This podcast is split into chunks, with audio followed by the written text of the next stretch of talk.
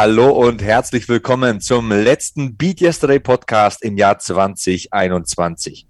Mein Name ist Sebastian Hackel. Ihr hört die Dezember-Ausgabe, den Saisonabschluss sozusagen. Und in diesem Sinne hoffe ich natürlich, dass Kevin Scheuren meine verbalen Flanken auch im letzten Spiel des Jahres zielsicher verwertet. Ho, ho, ho, Sebastian. Ja, die Chancen sack ich ein und verteile sie an Weihnachten an unsere Gegner und Hater.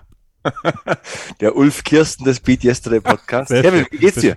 Gut geht's mir. Ähm, ich, muss ehrlich sagen, ich, ich finde, so ein Jahr verläuft sehr, sehr faszinierend. Ich weiß nicht, ob ihr das da draußen auch kennt.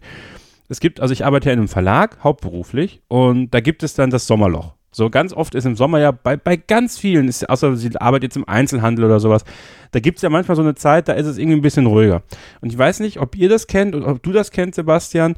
Am Ende des Jahres, so kurz vorm Weihnachtsurlaub, bevor man weiß, okay, man kann zum Jahreswechsel dann zu seinen Eltern fahren und sowas, da kommt immer alles. Ja, kann man das machen, muss das machen, muss das machen. Und plötzlich hast du irgendwie Gefühl, fünf bis sieben Aufgaben, wo du dir denkst, warum, wo, wo sind die eigentlich im Laufe des Jahres gewesen so? Und deswegen, aber mir geht's gut, ich bin gesund, meine Eltern sind gesund, alle sind gesund und äh, ich freue mich auf Weihnachten bei Ihnen und ja, ich äh, freue mich auf diesen Podcast heute, weil ich finde, das war wieder ein sehr, sehr aufregendes Jahr, auch äh, hier bei uns im Podcast. Deswegen ist es immer schön, so diese Jahresendausgabe nochmal so ein bisschen zurückzublicken, was war und was so kommt im nächsten Jahr. So sieht's aus und ich fühle dich total. Also seit der letzten Ausgabe habe ich jeden Tag gearbeitet, keine Lüge. Also auch die Wochenenden, vor allem die Wochenenden. Ähm, ein Wochenende in München, dann eins in Oberhausen bei einem Kampfsportevent. Da haben wir, glaube ich, letztes Mal noch drüber gesprochen, dass das ja. ansteht. Dann eins in Düsseldorf bei einem Kampfsportevent und letztes Wochenende dann nochmal in Ismaning bei der Zone zum großen UFC-Jahresabschluss. Ich liebe meinen Job aber jetzt freue ich mich wirklich auf eine ruhigere Zeit. Ganz ruhig ist es ja nie bei mir. Das ist auch gut so. Gott sei Dank ist es nie ganz ruhig. Das wäre zu langweilig für mich, aber ich freue mich auf eine ruhigere Zeit. Ja, es ist krass. Also ich habe das ja verfolgt, was du alles so runtergerissen hast und ich musste ja selber immer an den Wochenenden, als du hier in Oberhausen und Düsseldorf warst, war Formel 1. Da mache ich auch immer Livestreams jeden Tag, also Donnerstag, Freitag, Samstag, Sonntag. Sonst hätten wir uns ja mal getroffen wieder. Aber das ist einfach irre. Und ich finde das krass. Also ich habe es jetzt bei mir auch gemerkt. Also Formel 1 war jetzt am Ende des Jahres nochmal richtig viel hintereinander. Auch so Tripleheader, also drei Rennwochenenden, dreimal hintereinander. Da denkst du dir auch irgendwann so, wow, also das äh, geht dann auch schon an die Substanz irgendwann. Deswegen große, großen Respekt dafür, dass du dich da immer wieder äh, so motivieren kannst und so einen guten Job machen kannst. Also ich habe äh, den letzten UFC-Event von dir gesehen und fand da äh, die Kommentatorenleistung herausragend. Also wirklich, es hat mir extrem oh, gut gefallen und hat äh, hat mir wieder ein bisschen mehr Lust auf die UFC gemacht. Bin so ein bisschen raus. Also das habe ich ja, habe ich ja auch schon mal erwähnt und äh, versuche jetzt mal wieder nächstes Jahr, möchte wieder so ein bisschen reinkommen und da war, war der Event ein sehr, sehr guter Einstieg für mich. Also nochmal vielen Dank dafür. Ja, heute haben wir eine UFC-Profikämpferin hier im Podcast als Interviewgast. Mixed Martial Arts Profikämpferin Mandy Monster Böhm beehrt uns. Wir sprechen unter anderem über mentale Stärke. Also die mentale Komponente im Kampfsport ist ja sehr wichtig. Und äh, wie erkennt man mentale Erschöpfung? Ist das so eine Frage, die ich hier gestellt habe, was man gegen mentale Erschöpfung macht und wie man mentale Stärke trainiert. Aber was du sagst, freut mich natürlich. Du hast äh, das Event geschaut und äh, ich habe keinen Schmarrn geredet, wie wir in Bayern sagen. nee, also gar nicht. Im Gegenteil. Also das war, du hast mich sehr, sehr mitgenommen. Ich finde, äh, das sage ich jetzt nicht nur, weil du hier sitzt, sondern das ist, ist etwas, was mir schon die letzten Jahre aufgefallen ist, auch wenn ich mal WWE auf Deutsch gucke oder sowas.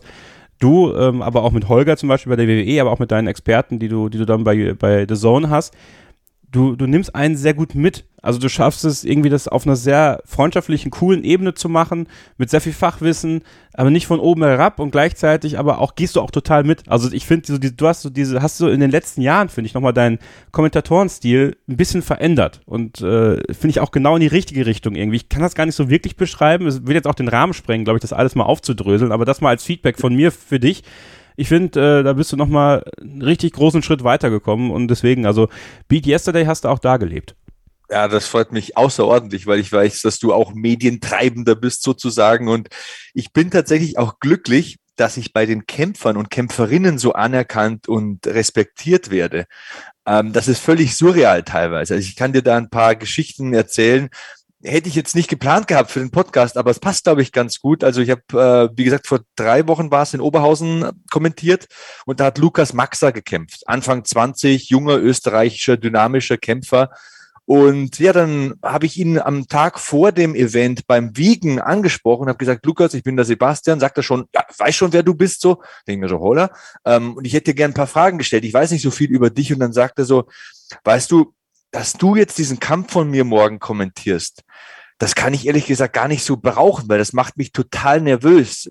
Du kommentierst jetzt mein meinen Kampf und, und das macht mir eigentlich ein bisschen mehr Nervosität jetzt gerade in meinem Körper, als ich, als ich überhaupt schon wegen dem Kampf habe, so ungefähr. Also was er sagen wollte, irgendwie, dass, dass ich das kommentiert habe, hat ihn nervöser gemacht als die Tatsache, dass er einen Kampf hatte, was ich völlig surreal finde, Kevin.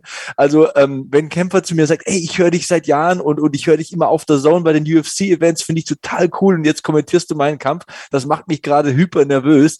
Das macht mich so demütig, so dankbar, dass ich bei den Kämpfen da so einen Respekt genieße. Und ironischerweise, am Wochenende darauf ähm, kommentiere ich in Düsseldorf für EMC.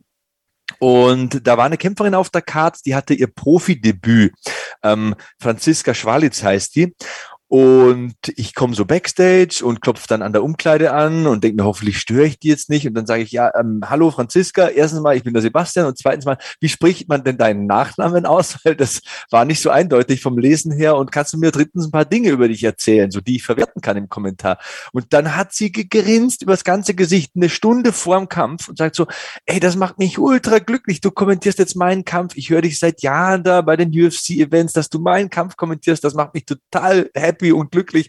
Und ich denke mir, oh Gott, wie krass ist das? Die muss in der Stunde raus, die hat den Eröffnungskampf, da geht's Frau gegen Frau. Ähm, und, und wie, wie, wie heftig ist das einfach, ne? dass, dass, dass die Kämpfer, die Protagonisten, die im Mittelpunkt stehen, ich stehe nicht im Mittelpunkt, ich gebe dem Ganzen nur eine Stimme und erkläre, was die machen. Das ist ja viel höher einzuschätzen, was die da leisten, dass die da so happy ist und dass sie sich so freut, sagt sie so, made my day, jetzt du kommentierst meinen Profikampf, mein Profidebüt, macht mich total glücklich. Da dachte ich mir echt, ich bin der glücklichste Mensch auf dem Planeten. Ich darf, ich darf das machen, was mich wiederum glücklich macht. Und andere erkennen das auch noch als gute Leistung an, was ich da so tue. Total verrückt. Kann ich manchmal gar nicht einordnen. Werde ich richtig rot, wenn ich darüber spreche. Ich glaube, das ist halt äh, so dieses, dieses mit dir aufwachsen, also gerade gerade bei so jüngeren Kämpfern, glaube ich, die, die vielleicht auch mal als Wrestling-Fan vielleicht angefangen haben, ne? Und dich dann schon jahrelang mal gehört haben da. Und dann hast du den nächsten Schritt gemacht, so Richtung UFC.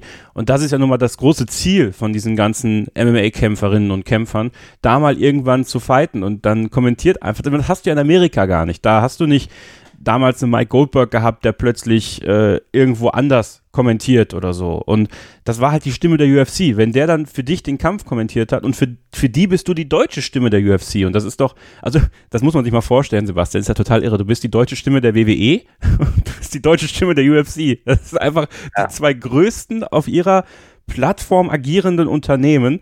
Und du darfst für beide in Deutschland äh, das Aushängeschild für den Kommentar sein. Und das ist einfach, da sieht man doch mal, was sich in den letzten Jahren bei dir mit harter Arbeit, das, das kann für jeden, das ist für mich ist das ein Vorbild, Sebastian, und für jeden da draußen sollte das genauso ein Vorbild sein. Träumt groß, träumt richtig groß, arbeitet hart, seid demütig, seid dankbar für die Erfolge, die ihr feiert und dann werdet ihr eure Ziele erreichen. Und du bist wirklich so ein, so ein perfektes Beispiel dafür für mich. Du bist, du bist auf dem Boden geblieben. Man kann dir immer noch klar die Meinung sagen, ohne dass man irgendwie denkt, boah, oder dass du dann denkst, was ist das denn für ein Sprallo, der mir jetzt hier sagen will, wie ich meinen Job zu machen habe, sondern du fragst ja auch danach, dafür. Ne? Also, dafür. Also, ja, so geht's. Meinung sagst. Ebenso. Und das ist halt, das ist halt, äh, ich meine, man muss nicht auf jede Meinung was geben. Das ist halt einfach so. Also das, auf deine gebe ich schon was. Ich weiß. Man muss sich seine, seinen, seinen, seinen Zirkel irgendwie einrichten, aber trotzdem nicht dann so eine Komfortzone haben, sondern immer noch so einen Schritt weitergehen. Und ich finde, das ist einfach, das ist richtig geil und äh, es gönne ich dir von Herzen und, und irgendwann, irgendwann werde ich auch diesen Weg gehen. Vielleicht nicht bei WWE, vielleicht nicht bei UFC, aber in anderen Bereichen und hm, ich finde es einfach cool. Ich finde es einfach wirklich cool. Aber Sebastian, wenn jetzt jemand hier zuhört und diese zehn Minuten, die wir bislang gemacht haben, der Selbstbeweihräucherung und Co. durchgehalten hat, ähm, was ist eigentlich genau Mixed Martial Arts? Vielleicht müssen wir das mal erklären. Weil einige haben ja, und das ist ja immer noch so der Fall, das ein oder andere Vorurteil dagegen oder kämpfen Frauen gegen Frauen in Käfigen und die Männer, die sitzen aufeinander und prügeln sich dann auf dem Boden immer noch. Ne? Also das sind ja so diese gängigen Sachen, weswegen ja auch ja, die Fernsehsituation von, von Mixed Martial Arts in Deutschland immer noch eine schwierige ist. Ich meine, jetzt läuft's bei The Zone, aber schöner wäre es ja auch, also nichts gegen The ne, nicht falsch verstehen, aber so im Free TV für jeden empfangbar, das ist was anderes, das, aber heutzutage ist das einfach auch nochmal gewandelt. Aber vielleicht kannst du mal in, in ein paar Worten erklären, auch, auch so mit Hinblick auf unseren Gast heute, was leisten diese Kämpfer und was ist das überhaupt, was sie da machen? Und ist das wirklich brutaler als anderer Kampfsport, wie zum Beispiel Boxen, Karate oder Taekwondo? Also es ist auf jeden Fall nicht brutaler als Boxen, würde ich jetzt sagen, weil es noch stärker reglementiert ist. Es gibt viel mehr Regeln und die Regeln sind auch mittlerweile richtig kompliziert. Also du darfst nicht zum Hinterkopf schlagen, du darfst nur bestimmte Schlagtechniken verwenden. Ähm, es gibt über 130 ähm, Regeln in diesem Regelwerk, die spezifisch dafür gemacht sind, ähm, das Kämpfen an sich zu regeln.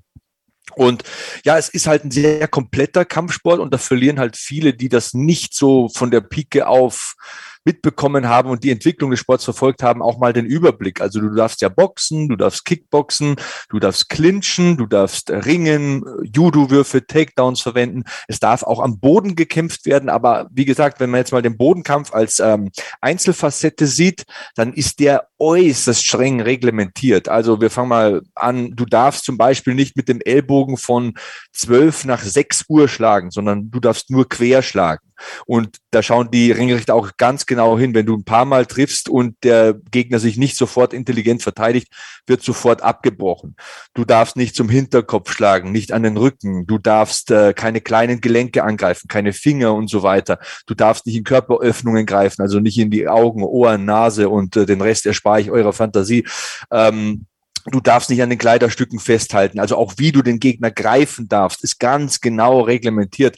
Das ist weit von diesem Hahnenkampf-Klischee entfernt. Das ist sehr technisch, sehr speziell und für mich halt ich verstehe auch, wenn es jemanden nicht interessiert oder wenn jemand Kampfsport nicht begeistert. Für mich ist es der fantastischste und vielseitigste und von Absetz geprägteste Sport überhaupt. Am vergangenen Wochenende habe ich wieder einen Kampf kommentiert. Da ist die eine, die 10 zu 1 Außenseiterin und dieser verrückte Sport mit all seinen Möglichkeiten. Wie gesagt, Boxen, Kickboxen, Thai-Boxen, Muay Thai, Judo, Karate, Ringen, you name it, Brazilian Jiu-Jitsu da ist alles möglich. Du kannst so viele Schlupflöcher finden und du kannst deinen eigenen Stil entwickeln. Das ist so faszinierend, so spannend, so unberechenbar, teilweise so chaotisch. Du stehst da als Kommentator in der Kabine und denkst dir, alter Schwede, was geht da ab? Sowas habe ich noch nie gesehen. Was ist das für eine Technik? Das passiert mir jedes Wochenende aufs Neue. Du denkst, du hast alle Tipps so in Reihe, da kann nichts passieren. Nee, das sind die Favoriten. So und so muss es ungefähr laufen.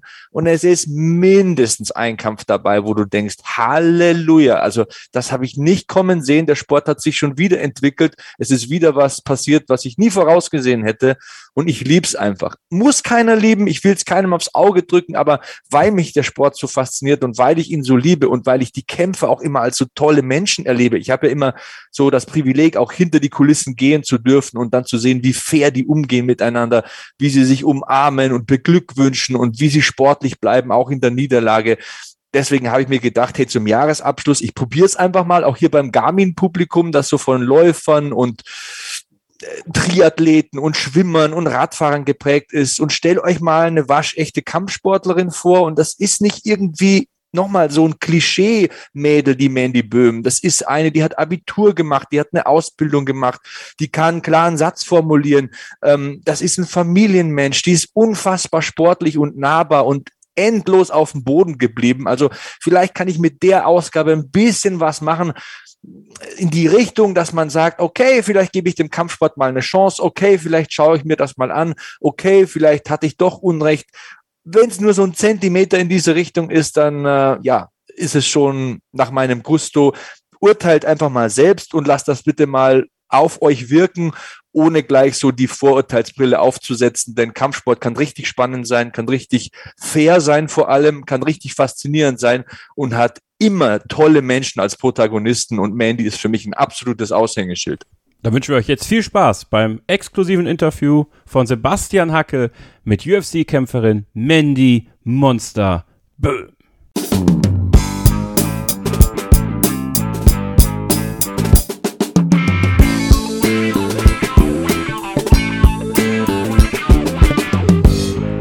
Weiter geht's im Beat Yesterday Podcast mit unserem letzten Interviewgast im Jahr 2021. Bei mir ist nun die Mixed Martial Arts Kämpferin Mandy Böhm. Hallo Mandy, wie geht's dir?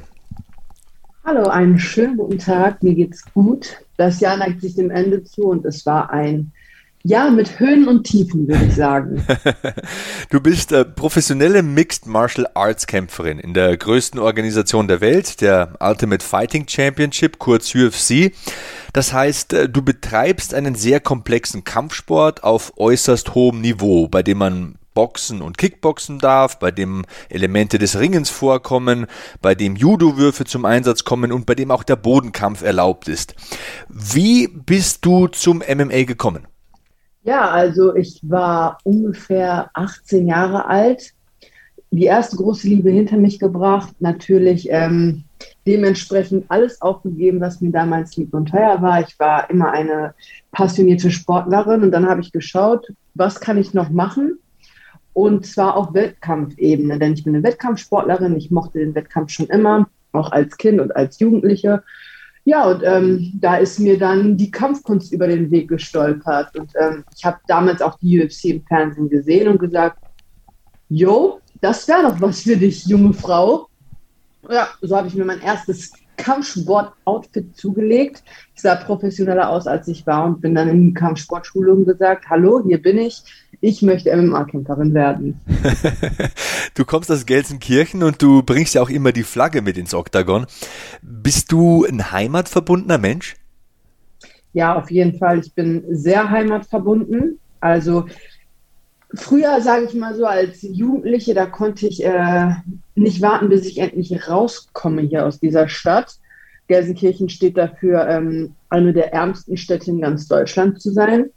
Und ähm, das, das war mal was, was so an mir geklebt hat. Aber heute muss ich ganz ehrlich sagen, bin immer froh, wenn ich wieder zu Hause bin, weil diese Stadt eben auch aus mir die Frau gemacht hat, die ich heute bin und dafür bin ich sehr dankbar. Denn ich kann mich echt gut leiden.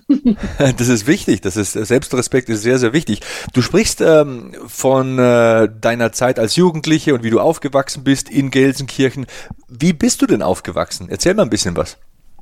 Ja, Gelsenkirchen ist schon ein roughes Pflaster, würde ich sagen. Also wenn man hier keine Ellbogen hat und nicht weiß, wie man sich durchboxt, dann ähm, kann das ganz schön schwierig werden unter Umständen. Also ich habe von klein auf gelernt, ähm, was es heißt, Zähne zu zeigen und zu kämpfen, würde ich sagen. Ähm, für das, was einem lieb ist und für das, was man haben möchte. Ja, ähm, hohe Arbeitslosigkeit, viel Armut, aber ähm, ich glaube, die Leute im Ruhrgebiet stehen auch für weitaus mehr und zwar für riesengroße Herzen. Und ähm, ja, ich, äh, was soll ich sagen? Ich bin, ich bin froh, dass ich hier groß geworden bin. Wir sind zwar, ich sag mal so, hart, aber herzlich. Ne? Also ehrlich, hart und herzlich. All das sind Eigenschaften, die ich glaube, ähm, ja, die passen ganz gut zu uns Gelsenkirchen oder zu, zum Ruhrgebiet. Was haben deine Eltern, deine Freunde, Bekannte gesagt, als du mit dem Mixed Martial Arts Training angefangen hast? Ach, viele haben erstmal die Augen verdreht und gesagt, okay, Mandy, die nächste voll verrückte Idee von dir. Meine Eltern haben sich natürlich überhaupt nicht darüber gefreut, weil ähm, meine Mama weiß, dass ich eine 110-prozentige bin und wenn ich mir erstmal was in den Kopf gesetzt habe, dann ziehe ich das auch ganz trocken und knallhart durch und ich meine, welche Mutter klatscht Applaus und sagt, ach ja, ganz tolle Idee, Kind, wenn äh, das Kind sich entscheidet, sich in einem Faustkampf in einem Regen oder in einem Oktagon noch schlimmer zu messen. Ne? Keine Mutter möchte, dass ihrer Tochter oder ihrem Kind etwas passiert. Und ja, das ist ja dann so eine Sache beim Kampfsport. Da können auch schon mal ähm, ein blaues Auge kann schon mal dazugehören, muss man ganz klar so sagen. Dein Mann Kurschit ist ja auch MMA-Profi, ein sehr sympathischer Kerl. Ich durfte ihn ja schon kennenlernen. Ist das ein Vorteil oder ein Nachteil oder ist es beides? Es ist für mich persönlich ein Vorteil. Also ich, ähm, das ist ein Sport, der einfach alles von einem abverlangt und zwar nicht nur die Disziplin und ähm, die Regelmäßigkeit im Training, sondern halt auch Essen, Schlafen, alles ist getimt und getaktet bei uns Profis. Mein Mann ist ja auch ein Profi, der kämpft für die zweitgrößte Liga dieser Welt. Und ähm, das ist eine echte Erleichterung. Also an Tagen, wo ich mal nicht so motiviert bin, und die Tage kennt wahrscheinlich jeder von uns, ähm, da, da nimmt er mich mit, da holt er mich ab. Äh, da, wo ich mal wieder liebäugel mit einem Stückchen Sahnetorte, da sagt er, hey man, besser wäre, wenn du es nicht essen würdest. Was nicht heißt, dass ich mir nicht von Zeit zu Zeit auch mal eine Auszeit gönne, aber ja, wir sind ein echt, echt gutes Team und er unterstützt mich in allen Aspekten des Lebens, also im Kampfsport, mental äh, und natürlich auch als mein Ehemann. Ja, und der hat ja auch, ähm, du sagst es, in der, der zweitgrößten Liga der Welt debütiert bei Bellator, hat da sein Debüt recht eindrucksvoll gewonnen. Deswegen kann man da auch schon mal einen Rat annehmen. Und als Ehemann taugt da auch was. Ich konnte mich ja persönlich davon überzeugen. Und ja, auf jeden Fall. Es ist viel wert. Ne? Also er weiß, was ich fühle und welchen, ja, ja, was ich durchleide beim Gewicht machen, die Anspannung vor einem Kampf. Das ist, äh, das ist was anderes. Ja, du kämpfst im Fliegengewicht, also das ist für die, die es nicht wissen, die Gewichtsklasse bis 56,7 Kilogramm. Aber du bist ja fast 1,70 groß, nicht ganz 1,70 glaube ich. Und äh, das ist dann schon eine Hausmarke, wenn man eine muskulöse Frau ist wie du, ne? Ja, auf jeden Fall. Und ich bin 1,70. Also ich bin genau 1,70. Oh, oh, jetzt, jetzt bekomme ich Angst. ich bin ein Monster. Ich bin ein Monster für diese Gewichtsklasse. Also ich gehöre zu den größten Athletinnen in meiner Division. Und ja, also mein Walkaway-Gewicht ist um weitaus mehr als das, äh, mit dem ich dann letzten Endes auf der Waage stehe. Ja, ja, es ist auch klar, wie du gesagt hast, dass man sehr viel trainieren muss, wenn man diesen Sport zum Beruf gemacht hat. Also du musst schlagen, treten, ringen können, du musst im Stand und am Boden natürlich alles beherrschen. Aber die mentale Komponente, die ist meiner Meinung nach besonders wichtig. Wie herausfordernd ist Kampfsport auf mentaler Ebene? Ähm, das ist ein absolutes Mental Game. Also ich muss sagen, das ist ja, was ich auch immer anderen Leuten sage, die das nicht verstehen können. Herr Mandy, warum Kampfsport? Du bist doch eine attraktive junge Frau. Muss das denn sein? Und ich sage ja, weil Kampfsport mir persönlich so viel mehr gibt als ähm, in Anführungsstrichen nur die bloßen Techniken. Ähm, es bildet mich und formt meinen Charakter einfach auf jeder Ebene.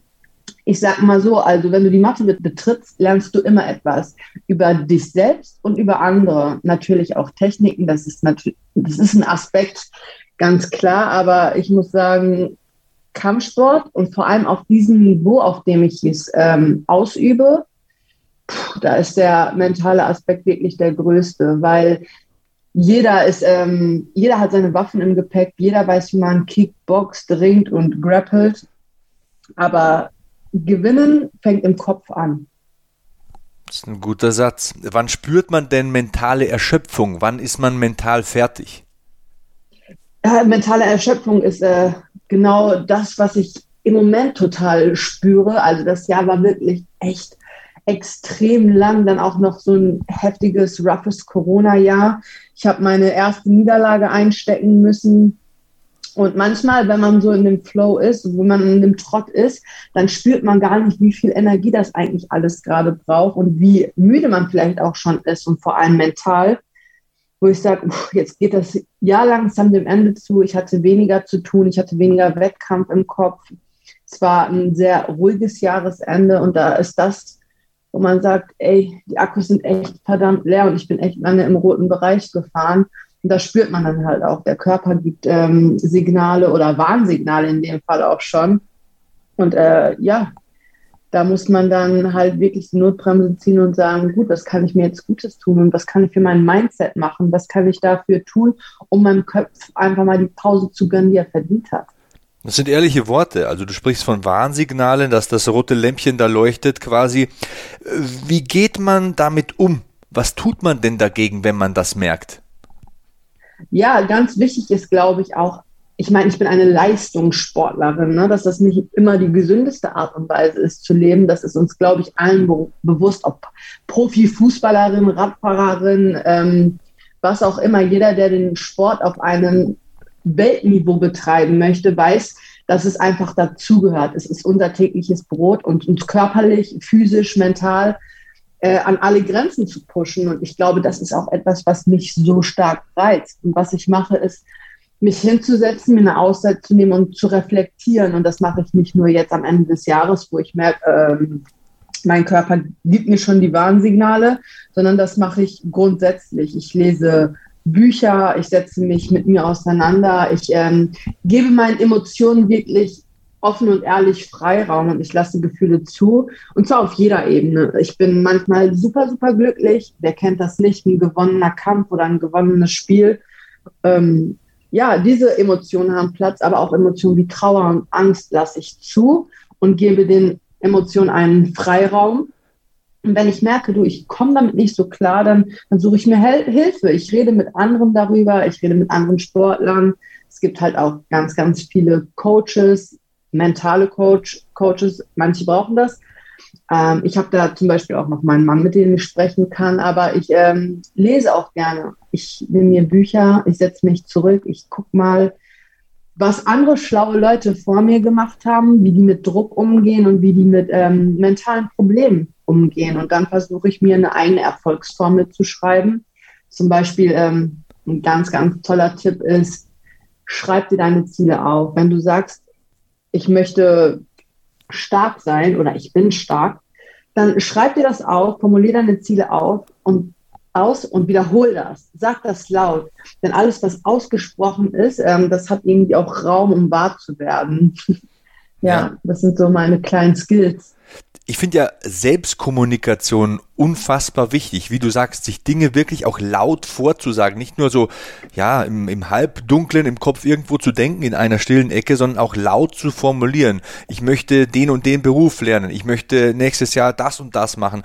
Ähm, wie sprichst du da mit dir selbst? Sprichst du das wirklich auch laut aus dann? Ja, also vor allem so in einer Wettkampfvorbereitung oder auch kurz vor dem Kampf es ist ja unglaublich emotional. Ich stelle mich vor dem Spiegel und sage, nein, mein Lieber. Also ich, ich glaube, viele, jeder Mensch kennt das. Selbstzweifel sind ja auch ähm, teilweise ein guter Motor. Auch mich überkommen Selbstzweifel und ich stelle mich vor den Spiegel und ich gucke mich an. Keine Ahnung, die Trainingswoche verlief nicht so gut wie sonst. Ne? Das kennt ihr, Training hat Ups and Downs und dann stehe ich vor dem Spiegel, dann verdrücke ich eine Träne und dann sage ich, nein, Mandy, du kannst das, du schaffst das, du bist stark, heute war nur ein schlechter Tag und morgen wird es besser. Ja, du bist müde. Ich, ich kommuniziere wirklich laut mit mir. Das auch täglich. ja, ich mache das. Ja, für den einen oder anderen ich, oder für die eine oder andere mit Sicherheit befremdlich, aber ich bin selbst davon überzeugt, wenn man Dinge laut ausspricht und in die Welt hineinsetzt sozusagen, dann gehen die irgendwann ja. in Erfüllung. Also ich bin wirklich davon überzeugt, ist kein Geschwafel. Ich auch. Ich sage das auch. Ich sage immer, wenn du dich nicht aus, wenn du dich nicht traust, es auszusprechen, ähm, dann bist du doch gar nicht davon überzeugt. Und ähm, Glaube ist in meinen Augen ein, ein sehr, sehr wichtiger Aspekt, um erfolgreich im Leben zu sein. Wenn ich glaube, dass ich etwas kann, dann da kann ich es auch aussprechen. Ich glaube, dass ich eine gute Kampfsportlerin bin. Ich bin eine gute Kampfsportlerin. Ich, du bist, was du denkst ja, und was du, ähm, was du bist, das ziehst du an. Und wenn du denkst, dass du erfolgreich bist und daran glaubst, dass du erfolgreich bist, dann sprich das aus. Sag, ich bin erfolgreich, ich gewinne. Und ähm, das verinnerlicht man. Das machen wir auch ganz, ganz oft unbewusst und zwar destruktiv. Ah, ich kann das nicht. Ja, ich zweifle daran. Und ähm, diese Gedanken manifestieren sich, sodass man ähm, scheitert, obwohl man auch das genauso gut umdrehen könnte und das in Erfolg umwandeln kann. Ich sage immer, wer soll an dich glauben, wenn du selbst nicht an dich glaubst? 100 Prozent. Das ist, das ist einfach das A und O. Du musst daran glauben. Du musst deinen eigenen Worten Glauben schenken. Und natürlich musst du hart dafür arbeiten. Das ist selbstverständlich. Von nichts kommt nichts. Wenn du all das gemacht hast, dann ist, ähm, dann ist ein Scheitern auch kein äh, Schmälern deines Erfolgs mehr. Ähm, ich nehme mir, ich sage, ich werde UFC-Champion. Und jetzt habe ich meinen Kampf verloren. Man kann jetzt entweder damit umgehen. Also ich glaube, das ist ein gutes Beispiel. Ich habe meinen Kampf verloren gegen eine starke Gegnerin. Ich habe im Training alles gegeben, was ich geben konnte. Ich habe mein Gewicht gebracht wie ein Profi. Mein Kopf war an der richtigen Stelle. In der Nacht hat, hat es einfach nicht sein sollen. Es war nicht meine Nacht. Aus welchen Gründen auch immer. Natürlich setzt man sich nach einer Niederlage hin und reflektiert das. Aber ich bin trotzdem zufrieden mit mir selbst. Ich habe mein Bestmögliches gegeben. Und ähm, es hat einfach nicht gereicht. Und jetzt, äh, jetzt, jetzt, jetzt kommen wir an den Scheidepunkt, an den Scheideweg, wo der eine sagt, ja, es hat halt nicht gereicht. Ich bin halt nicht gut genug für diese Liga. Und wenn ich die schon nicht schlagen konnte, wie soll ich denn dann jemals Champion werden? Und ich sage mir einfach, okay, das war ein Rückschlag, das war ein Misserfolg in Anführungsstrichen. Aber heute ist nicht aller Tage Abend. So, ich komme wieder, keine Fragen, wie Paulchen Panther auch. Und ich glaube, das ist wichtig. Ich glaube, das ist gerade an, an dem Punkt, wo man einen, eine Niederlage erfährt, ja, ein Scheitern, in Anführungsstrichen ein Misserfolg, dass man da nicht aufgibt und den Kopf in den Sand steckt. Da, da, da gab es viele große Erfinder und die haben auch nicht aufgehört, nur weil die nicht beim ersten Mal den äh, Verbrennungsmotor erfinden konnten. Ja, die haben tausend Versuche gemacht, bis wir letzten Endes einen Top-Verbrennungsmotor da stehen hatten. Und so sehe ich das halt auch. Ja, es hört sich auf jeden Fall sehr logisch an und ich bin auch davon überzeugt, Dinge laut aussprechen. Wenn du es nicht glaubst, dann glaubt es auch keiner und dann geht es auch nicht in Erfüllung. Das ist immer der Grundstein, wie alles äh, beginnt. Ähm, hast du am vergangenen Wochenende UFC geschaut? Hast du Amanda Nunes und Juliana Pena gesehen? Selbstverständlich habe ich diesen Kampf gesehen. Das war ein Wahnsinnskampf und äh, Juliana ist ja als absoluter Underdog in diesen Kampf gegangen. Ja, darauf Aber die Frau raus. hat, die hat ein Mindset an den Tag gelegt und man hat ihr das geglaubt, was sie gesagt hat. Auf jeden Fall. Sie war selbstbewusst und stark. Ja, äh, für die, die es vielleicht nicht gesehen haben oder nicht so Kampfsport interessiert sind, Amanda Nunes ist die dominanteste Kampfsportlerin unserer Generation. Sie hat alles weggemobbt und weggeputzt und alle Größen ihres Fachs quasi vorzeitig besiegt. Und am vergangenen Wochenende war sie die 10 zu 1 Favoritin gegen Juliana Peña, die wochenlang auf jeder Pressekonferenz erzählt hat, hey, ich werde das Ding gewinnen, ich werde die neue Championess sein. Keiner hat's geglaubt, alle haben gelacht, sie wurde abgeschrieben, die Wettanbieter haben ihr einen totalen Außenseiterstatus, ja, auf die Stirn quasi mit dem Stempel gedrückt, aber sie hat tatsächlich allen gezeigt, dass sie es kann. Sie hat gewonnen, zwar durch vorzeitigen Entscheid und das war so heftig, das zu kommentieren in der Kabine. Andreas, den du ja auch kennst, mein äh, Kommentatorenkollege und ich, wir sind ausgerastet. Ich konnte mich nicht mehr setzen. Also diese Emotionen, die der Kampfsport erzeugt und diese Geschichten, die er manchmal schreibt, die sind schon faszinierend, ne? Wahnsinn, Wahnsinn. Das war wirklich ähm, nochmal so ein äh, Aufruf an alle zu sagen, Alter, du kannst all das erreichen, was du willst in deinem Leben, wenn du nur bereit bist, hart dafür zu arbeiten, den Preis zu zahlen. Das hat sie auch gezeigt. Hey, sie ist der erste Mummy-Champion. Ja, Wahnsinn. Eine kleine, kleine Tochter, ich ja, glaube drei oder so ist das kleine Mädchen und äh, ja, jetzt hat sie eine Mama mit äh, Champion-Gürtel um die Hüften. Ähm, hat, hat mir gefallen, super Geschichte. Wie trainierst du deine mentale Stärke? Meditierst du? Hast du irgendwelche Routinen? Duschst du morgens kalt? Was macht dich robuster? Gib mir mal ein paar Geheimnisse. Ja, was macht mich robuster? Ja, wie gesagt, ähm, ich formuliere meine Ziele ganz klar aus. Äh, ich setze mich hin und lese Literatur darüber. Ich ähm, bin diszipliniert. Das macht mich mental stark. Wenn du, wenn, wenn du weißt, welche Arbeit du in der Hosentasche hast, dann brauchst du dir auch keine Sorgen mehr machen. Ne? Also es gibt ja auch die Sorte, vor allem in unserem Sport gibt es ja ganz viele Leute, die ähm, mentale Stärke propagieren und das halt nichts ist außer Tarnung. Aber wenn du deinen Job tausendmal geschliffen hast und du weißt, dass du was in der Tasche hast, ich habe eine Waffe in der Tasche, dann, ähm, dann kannst du mit einem guten Mindset in den Kampf gehen und sagen, ich habe einen Jab, Mann, ich habe ich hab hier eine Waffe und ich weiß, mit dieser Waffe kann ich dich schlagen. Also harte Arbeit, fleißig sein, diszipliniert sein, reflektiert sein, sich auch noch mit anderen Dingen auseinandersetzen, also Dinge, die dich einfach auf mentaler Ebene schulen, wie äh, passende Literatur, oder Hörbücher. Ich bin Fan von Hörbüchern. Und das Ausformulieren deiner Ziele, das sind Sachen, die mich einfach ganz weit nach vorne gebracht haben. Und ich fühle mich stark. Ich fühle mich stärker als jemals zuvor von meinem Kopf her. Nicht trotz Niederlage, ich glaube gerade wegen dieser Niederlage, die hat mich in meiner Persönlichkeit einfach so krass nochmal geschliffen, dass ich ein Reset bekommen habe. Jetzt, wo du sagst, ah. wird mir das ganz deutlich bewusst. Ich habe vor ein paar Tagen ein Zeitungsinterview gegeben und da hat mich auch der Reporter gefragt, so, wie ist das denn? Wieso bleibt man so ruhig und so entspannt und wieso lächelt man, wenn man jemanden interviewen muss in einem Oktagon oder in einem Ring vor tausenden Zuschauern oder wie kann man das so abrufen, hunderte und tausende Male, wenn man irgendwelche hochklassigen Events kommentiert, die hunderttausende Leute anschauen und tatsächlich, ich mache das auch so. Ich denke mir vorher immer, hey, du hast das so oft gemacht, du hast das immer hinbekommen, egal in welchem Land du kommentiert hast oder welche Veranstaltung. Und das ist dann tatsächlich so ein Werkzeug, so ein Erfahrungswert, den du mitnimmst. Du weißt, du kannst es. Du musst es einfach nur abrufen und du musst Spaß dabei haben. Das ist tatsächlich, wie du sagst, so eine Waffe, ne, die man in der Hosentasche dabei hat. Ja, auf jeden Fall. Außerdem, ähm, ich glaube, ein Aspekt, den uns beide da verbindet, sich als Moderator, ähm, oder als Kommentator und nicht als Sportlerin ist, dass wir tun, was wir lieben. Ja, das ist auch mein Ratschlag an alle da draußen. Finde, was du liebst und gib Gas. Finde was, wofür du brennst. Auf jeden Fall, auf jeden Fall. Ich kann das nur unterstreichen. Du hast ja auch an der Seite von jemandem trainiert, der sehr gebrannt hat und sehr bekannt ist und den vielleicht auch Leute kennen, die zwar keinen Kampfsport schauen, aber diesen Podcast hören, eben weil er so berühmt ist. Und zwar meine ich äh, Conor McGregor. Du hast eine Zeit lang im SBG in Irland trainiert, in seiner Trainingsstätte, in seinem Home Gym sozusagen. Was ist denn das für ein Typ? Das wollen sicher viele wissen. Wie tickt der denn?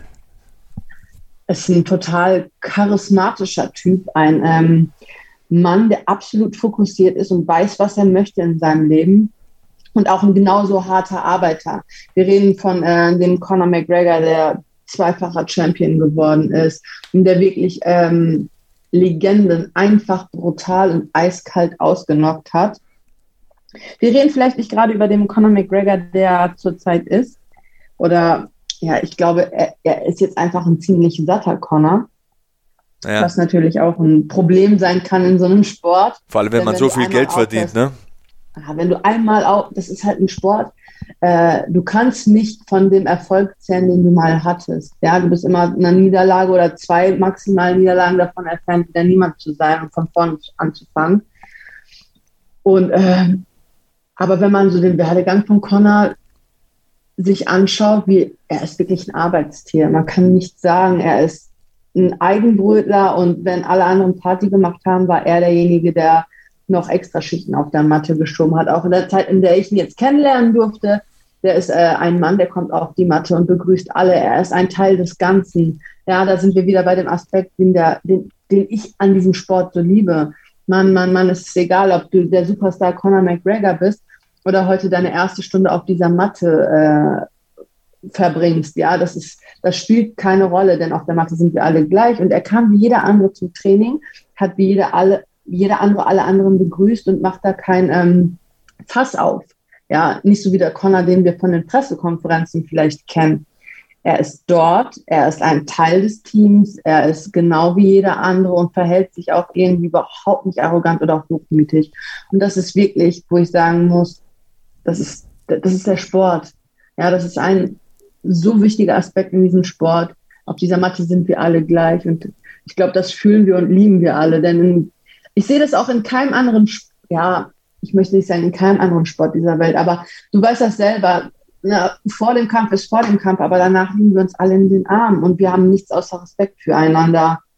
Ja, ist eine schöne Botschaft, die natürlich wahr ist und ich habe das auch nirgendwo so erlebt wie im Kampfsport, dass Herkunft, Hautfarbe, Religion, Interessen, was für ein Typ du bist, so wenig Rolle spielt wie beim Kampfsport. Ne? Auf der Matte, du sagst es, da ist jeder gleich, danach klatscht man ab, umarmt sich und geht wieder nach Hause das ist etwas fast Meditatives, würde ich fast schon sagen. Und es ist so schön, Total. dass da irgendwie kein Status zählt oder was einer für Klamotten anhat. Das halt Trainingsklamotten an, du schwitzt miteinander, du ackerst, du grindest, äh, arbeitest miteinander, hast Spaß, danach ist es wieder vorbei und nächstes Mal trifft man sich wieder. Das habe ich eigentlich nirgendwo so erlebt, so sehr erlebt wie im Kampfsport. Ich auch nicht. Das, ja, Meditation tut das auch, glaube ich, ganz gut. Ne? Also ich habe ähm, die Mathe als mein Escape gewählt, als ich damals angefangen habe, auch zu trainieren und zu ackern. Da war da es immer scheißegal, wie es mir geht. Entschuldige meine Wortwahl, aber dann habe ich eine Stunde Gas gegeben auf dieser Matte und danach war erstmal gut. Also da, da kehrte so eine tiefe Ruhe in mir ein. Und egal, äh, wie kompliziert und wie viele Höhen und Tiefen mein Leben gerade hatte, es war erstmal wieder gut. Das ist, glaube ich, auch nochmal so ein Punkt, was so, so das mentale Game angeht. Ich habe ja oft Probleme, mich zu fokussieren, aber das ist, was ich jedem ans Herz legen würde. Wenn du etwas machst, dann achte darauf, also auf deine Achtsamkeit. Achte darauf, die Dinge ähm, bewusst zu tun. Ja, das ist sehr, sehr wichtig. Bewusstsein, Achtsamkeit. Okay, du musst vielleicht nicht meditieren gerade, aber wenn du dir vornimmst, ähm, eine halbe Stunde zu trainieren, dann leg mal alles andere beiseite. Es ist egal, wer gerade anruft oder wer gerade was bei Instagram gepostet hat. Und auch in den Pausen, die du einlegst in deinem eigenen Training, sei mit dem Kopf bei dem, was du gerade tust, sei bei der Sache. Und ja. ähm, das wird dir helfen in allen Aspekten deines Lebens. Ja, man neigt schon dazu, immer einen Podcast äh, laufen zu haben oder Musik, irgendwelche ablenkenden Faktoren. Einfach mal den Spaziergang genießen, die Dusche genießen, das Wasser, das über den Körper läuft oder das Eisen, das man bewegt im äh, Fitnessstudio oder wenn man läuft, einfach mal bewusst zu atmen und die Natur wahrzunehmen. Das ist etwas, was man sich immer wieder in Erinnerung und ins Bewusstsein rufen muss, finde ich ich neige selbst dazu, das nicht zu tun. Also beim Handy irgendwie dann äh, daneben her ein bisschen auf Instagram zu surfen, wie du sagst, irgendwie ähm, in den Satzpausen beim Training oder so. Aber es hat so viele Benefits, wenn man das mal nicht macht. Also ich muss sagen, ich war ja immer jemand, der Laufen gehasst hat. Und ähm, ja, Laufen ist aber leider ein Riesenaspekt meines Sports, so kardiotechnisch. Das ist ja wieder, wo ich sage, der Kampfsport bringt so viel mit sich. Also vor allem das ganze MMA, du musst einfach in so vielen Aspekten so krass geschult sein. Und äh, wer die Laufschuhe nicht mag, der ist in dem Sport einfach falsch. Ich mochte sie nicht. Mittlerweile sind die Laufschuhe und ich echt gute Freunde geworden. und als ich mit dem Laufen angefangen habe, da war es echt wichtig für mich, ähm, sehr, sehr bewusst zu laufen, die Natur wahrzunehmen, ja, den Geruch im Wald wahrzunehmen, mich auf meine Atmung zu konzentrieren und mich zu fokussieren. Und das merke ich heute immer noch. Jetzt, ich muss ich muss gestehen, wenn ich längere Strecken laufe, sage ich mal 10, 15 Kilometer, da höre ich auch schon mal gerne ein Hörbuch unterwegs. Aber wenn es darum geht, Intervalle zu laufen und ähm, das vielleicht nicht der erste, dritte, vierte oder fünfte Intervall ist, dann muss ich es leise und still haben, damit ich mich darauf konzentrieren kann, mein volles Potenzial auszuschöpfen. Äh, jeder, der Auto fährt, warum macht man die Musik leise beim rückwärts einparken? ich glaube, dass, das, ähm, dass das was ist, was in uns ist, was wir, worauf wir viel, viel mehr hören sollten, auf diese innere Stimme und dass wir diese, Ab, diese Ablenkung einfach mal äh, für eine Weile wegschieben. Das, ist, das kann so unglaublich befreiend sein, einfach mal nicht zu hören oder auch nicht zu sehen, die Augen zu schließen und einfach mal zu atmen und in sich zu kehren. Das ist unfassbar. Du hast vorhin erzählt, du hast vor kurzer Zeit dein Debüt in der größten Organisation der Welt gefeiert, in der UFC. Du warst bis dato ungeschlagen, kamst, ich kann mich mhm. genau erinnern, lächelnd zum Oktagon und alles fühlte sich perfekt an. Warum glaubst du, hat es trotzdem nicht geklappt? Ähm, ja, ADHS lässt grüßen. ich habe ein Fokusproblem. Ich habe ein Fokusproblem und das weiß ich. Das wusste ich auch schon davor. Aber es ist nie, ähm, es ist nie dazu gekommen, dass jemand das gegen mich nutzen konnte. Ähm, meine Coach ist immer, oh Mandy, guck nicht auf die Uhr. Ich bin jemand, der sich unglaublich schnell langweilt. Ich, äh, ich lerne sehr, sehr schnell. Ich bin sehr aufnahmefähig das hat sich auch in meiner Schulzeit so durchgezogen und dann halt auch im Training. Ich verstehe schnell, was gemacht werden muss, während die anderen noch erklärt bekommen, was überhaupt los ist. Und dementsprechend fange ich schnell an, mich zu langweilen. Und dann bin ich mit meinen Gedanken, meine Gedanken driften ab, meine Augen driften ab, meine Aufmerksamkeit driftet ab. Und es hat aber trotzdem immer gereicht bis dahin. Aber dafür hat Ariane Lipski mich so bösartig bestraft, Äh, ich bin unaufmerksam, oh, weil da sitzt ja Dana White am Cage und ich bin ja gerade in der UFC und was ist hier überhaupt los? Also ich war überall mit meinem Fokus, aber nicht bei meiner Gegnerin. Und äh, das, das wurde mir zum Verhängnis. Das erste Mal nicht aufgepasst, bums, kriege ich einen Schlag zum Körper, der sich gewaschen hat. Der nimmt einen die Luft weg, wer das schon mal erlebt hat. Und ähm, erst habe ich mich selbst abgelenkt und dann musste ich mich darauf konzentrieren, dass ich äh, den Schmerz hier wegatme und dass ich genug äh, Sauerstoff in meiner Muskulatur bekomme. Hm. Und, und weiter ist da eine Gegnerin, die dich trotzdem bearbeitet und nicht von dir ablässt, die auf 110 Prozent fokussiert ist.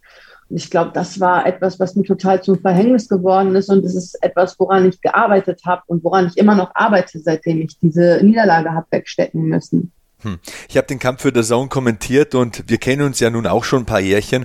Das war ein sehr, sehr seltsames Erlebnis für mich, da neutral bleiben zu müssen, obwohl man ganz klar weiß, wem man hier den Sieg wünscht. Also das ist ja vollkommen sonnenklar. ja, ne? Also es war so seltsam, so, so Gefühlskino. Also, aber wir sprechen ja nicht von mir. Was hat die Niederlage mit dir gemacht? Die Niederlage hat mir geholfen, meine Pläne und Träume neu zu ähm, ordnen. Ich muss dazu sagen, ich bin jetzt 32 Jahre alt. Ich spüre, wie meine biologische Uhr tickt. Alle Voraussetzungen sind geschaffen, um eine Familie zu gründen bei mir. Und ich habe einen extrem starken Kinderwunsch. Und das ist etwas, was die ganze Zeit im Hintergrund mitgeschwommen ist.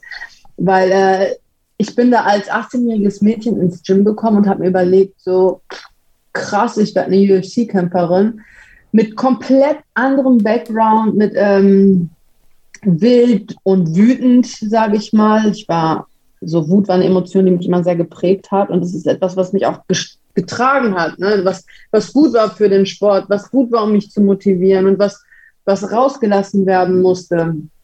Das ist alles so ein bisschen Vergangenheit. Ich habe mich an meiner Persönlichkeit entwickelt und ich bin mittlerweile halt 30 Jahre alt, ich bin verheiratet und ich bin überhaupt nicht mehr wütend und ich könnte mir vorstellen, äh, eine Familie zu gründen, bla bla bla bla bla. Und das spielte immer in meinem Kopf rum.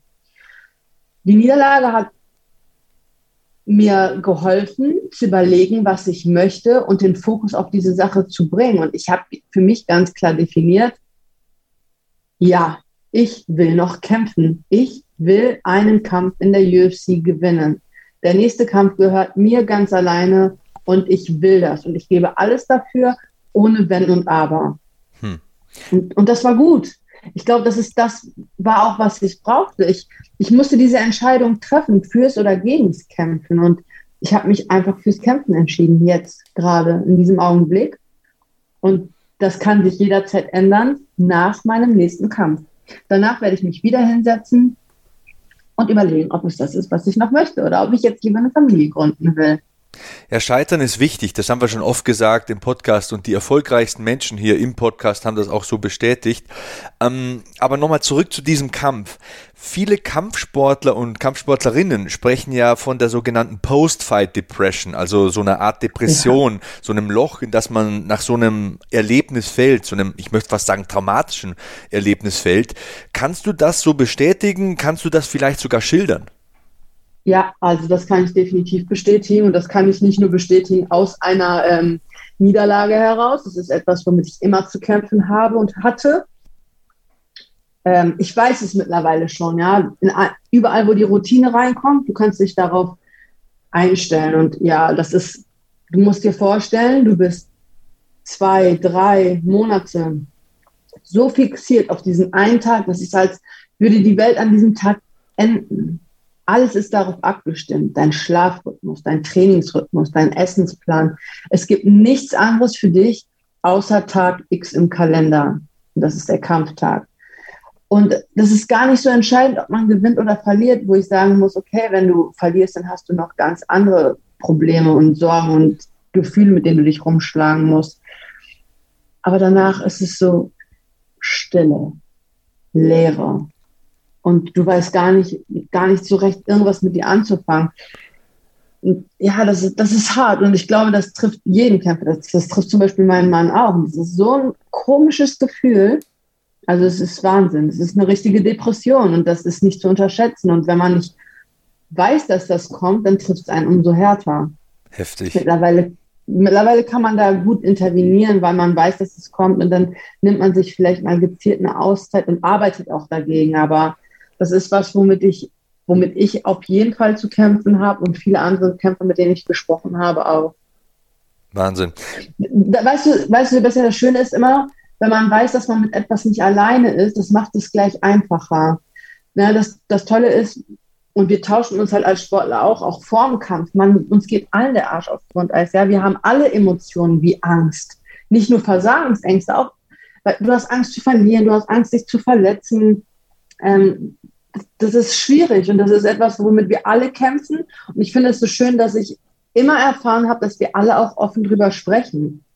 Und ähm, manchmal müssen wir lachen, dann wenn du so Leute hast, die relativ neu ins Profigeschäft eingestiegen sind und die dann sagen, oh ja, ich habe keine Angst, dann gucken wir uns dann so als ähm, alter Hasen an und lachen und sagen, ja, der lügt. das sind einfach Emotionen, die sind, die sind da, die sind wichtig, die sind ehrlich und äh, es ist wichtig, auch darüber zu sprechen, weil dann macht es es gleich viel, viel einfacher, wenn du einen Leidensgenossen auf deinem Weg hast.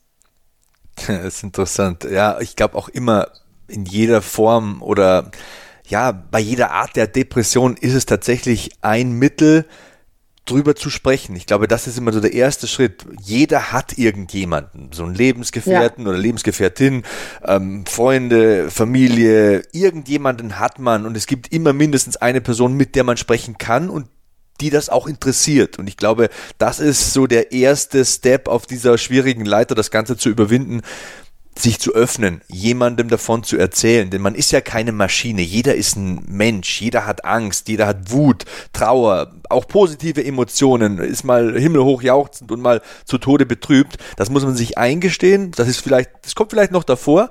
Ja, wollte ich gerade sagen, ich glaube, der erste Schritt ist ja, das, sich einzugestehen, das anzunehmen, weißt du? Ja. Das ist kein, das ist keine Schwäche, das wird ja halt oft in unserer Gesellschaft so suggeriert, dass ähm, Emotionen Schwäche sind. Aber es ist überhaupt nicht der Fall. So, gesteht euch das ein. Es ist okay, Mann. Wenn es euch gut geht, ist es okay und das dürft ihr teilen. Aber wenn es euch einfach mal hundselend geht, das ist auch in Ordnung. Lasst das zu. Gesteht euch das selber ein und dann wird es auch schon ein Stückchen leichter. Und äh, dann am besten öffnet euch jemanden, dem ihr vertraut. Ja, und wenn ihr niemanden habt, dem ihr vertraut, da gibt's, äh, es gibt auch Fachpersonal dafür. Das ist, äh, das ist auch kein Spaß und ich möchte das auch nicht äh, minder reden. Es gibt Sportpsychologen. Ja. Es gibt Psychologen auf jedem Fachgebiet, aber es gibt ja nicht ohne Grund Sportpsychologen. Ja, Dr. Christian Reinhardt hier mal im Podcast enorm. zum Beispiel.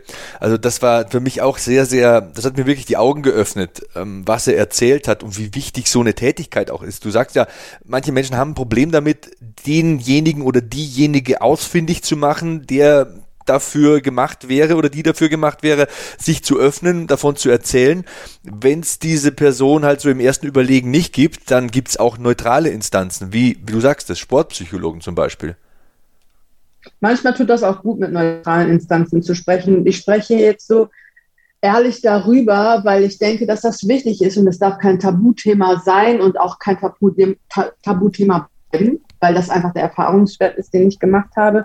Auch ich habe mit Psychologen gesprochen.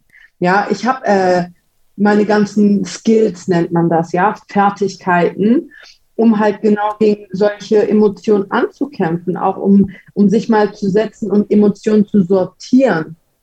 Ja, ich rede jetzt immer über Emotionen, obwohl ich eine Sportlerin bin, aber Emotionen sind halt äh, unser täglicher Begleiter wo ich dann wieder sage, oder wir, wir wieder zurück auf die Achtsamkeitsübungen kommen, wo ich sage, okay, ich äh, lasse die ganzen anderen äh, Gedanken und Emotionen jetzt einfach mal eben aus meinem Kopf, wo ich sage, okay, ich rieche jetzt mal äh, an meinem Kaffee und ich genieße meinen Morgenkaffee, ohne mit meinem Kopf wieder beim Kampf zu sein und bei meiner Gegnerin und was ich alles machen muss, sodass ich meinem Körper einfach auch mal eine Auszeit gebe von dem Dauerstress, den ich aussetze im Training und in meinen Gedankenkriegen.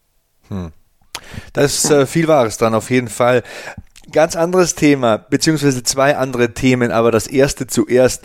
Du hast vorhin von deiner Schulzeit gesprochen, dass du Abi gemacht hast. Was warst denn du für eine Schülerin? Was war Mandy Böhm für eine Schülerin?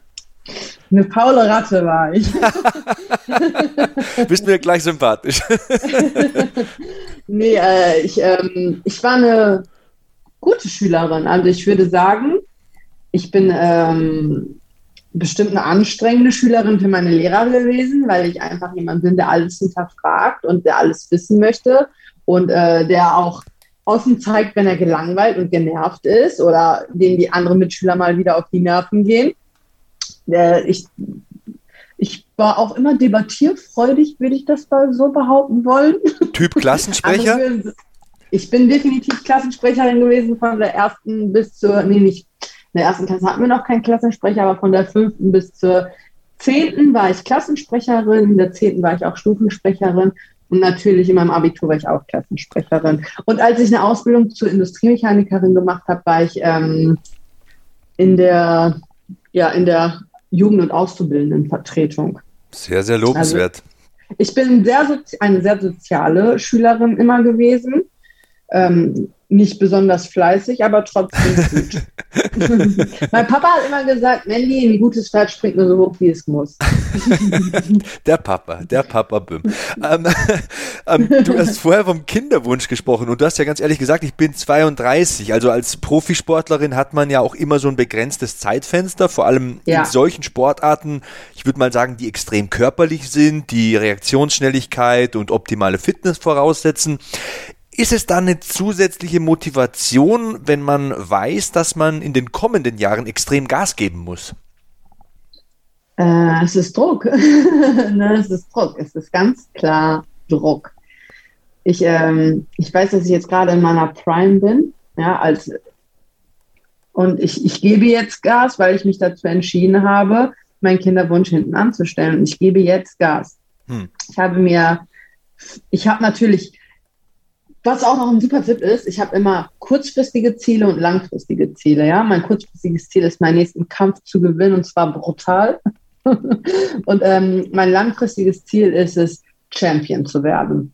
Hm. Ich habe mein kurzfristiges Ziel, was erledigt werden muss. Und ich habe gesagt, die langfristigen Ziele, die dürfen sich ändern.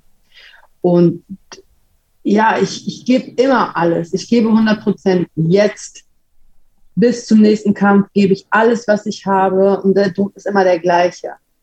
Ja, unter Druck, also unter Druck entstehen Diamanten, wie man so schön sagt. Definitiv. Ich brauche Druck. Ich bin jemand, der schon immer Druck gebraucht hat. Und wenn, äh, wenn ich am meisten Angst hatte zu versagen, habe ich die besten Leistungen abrufen können.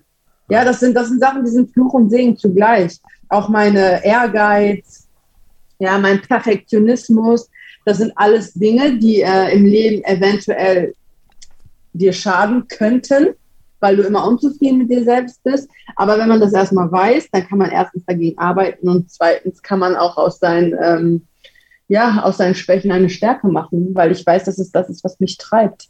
Ja, meine Selbstzweifel sind auch eine Stärke in dem Fall. Meine, mein Ehrgeiz, mein Ehrgeiz, ich war schon immer sehr ehrgeizig in dem, was ich wollte. Und ähm, ja, das das ist ein Fluch und ein Segen zugleich, ganz klar. In den vergangenen Ausgaben haben wir immer wieder über Core-Training gesprochen. Äh, die Körpermitte ist ja beim Kampfsport, würde ich mal behaupten, extrem wichtig. Was machst du, um den Core zu stärken? Ich mache, also ich mache explizites Training extra nur für, für Core. Also ich mache ohne Ende Bauchübungen, Stabilis äh, Stabilitätsübungen, explosives Training. Das mache ich nochmal separiert von meinem ganzen Kampfsport- und Cardio-Training, weil das einfach unglaublich wichtig ist für die Schlagkraft, für die Balance. Und ja, da habe ich auch extra einen Coach an die Seite gestellt bekommen in meiner letzten Vorbereitung. Und mit dem haben wir dann, ich weiß nicht wie viele, tausend verschiedene Übungen gemacht, aber mein Bauch ist echt stabil geworden. Sehr gut, sehr gut. Ja, Der so Sommer kann kommen. Mäßig, ja, ja, das ist super wichtig. Also viele unterschätzen das auch, wie viel Stabilität sonst flöten geht und wie viel Power vor allem flöten geht. Wenn man nicht ähm, auch nach links und rechts guckt und guckt, was kann man für seine Körperstabilität tun. Auf jeden Fall. Und da viele Elemente aus dem CrossFit genommen, ja, auch ähm, Gewichte schmeißen und heben. Das ist extrem wichtig. Das hat ja auch Wolfgang Unsöld bestätigt, ähm, der eine absolute Personal Training Koryphäe ist, hat gesagt, eigentlich, ich habe ihn festgenagelt, wenn er zwei Übungen wählen müsste, um den Chor zu stärken, hat er gesagt, Kniebeugen und ähm, Klimmzüge. Weil alles, wo du den gesamten Körper stabilisieren musst, ja. wo du eine schwere Last tragen musst oder ziehen musst, da muss die Mitte stimmen, die muss da mitarbeiten, sonst äh, knickt der Rücken ein oder du kannst eben die ähm, Körperstatik gar nicht aufrechterhalten in dem Moment. Deswegen fand ich das sehr spannend, auch mal von deiner Stelle zu hören. Wir haben vorhin ähm, gesagt, ähm, dass du eigentlich ausblendest und versuchst, versuchst, dich auf Dinge zu konzentrieren, aber wenn du es machst, ähm, hörst du Musik zum Training und wenn ja, welche? Ja, ich höre auch, also ich höre definitiv Musik zum Training, weil Musik kann einfach auch super sein, um dich zu pushen oder je nachdem, was du gerade machst. Also Techniktraining muss ich ganz klar sagen, keine Musik. Aber wenn ich zum Beispiel Samstag arbeite oder Intervalle auf dem Laufband jage, dann, also bei Intervallen, Hardcore oder brutale Rockmusik. Und ansonsten mag ich es ein bisschen gediegener mit Hip-Hop, Oldschool, 90er Jahre. Na, da haben wir wieder was gemeinsam. Aber das wissen die Hörer hier sowieso und die Hörerinnen. Ähm, du hast gesagt, du hast einen Strength and Conditioning Coach, aber hast ja. du auch einen Ernährungsplan? Selbstverständlich. Ich arbeite da mit äh, Tristan Kennedy zusammen. Das ist auch der Nutrition Coach von Conor McGregor und der ist einfach eine Koryphäe auf seinem Gebiet. Hm. Also das ist unfassbar gut und das ist so unfassbar wichtig, was man isst, zu welchem Zeitpunkt und wie viel, dass äh, der Körper ganz anders performen kann. Das ist echt Wahnsinn. Es ist ultimativ wichtig, welche Makro- und Mikronährstoffe zu welchem Zeit dem Körper zugeführt werden, um das optimale Ergebnis herauszuholen.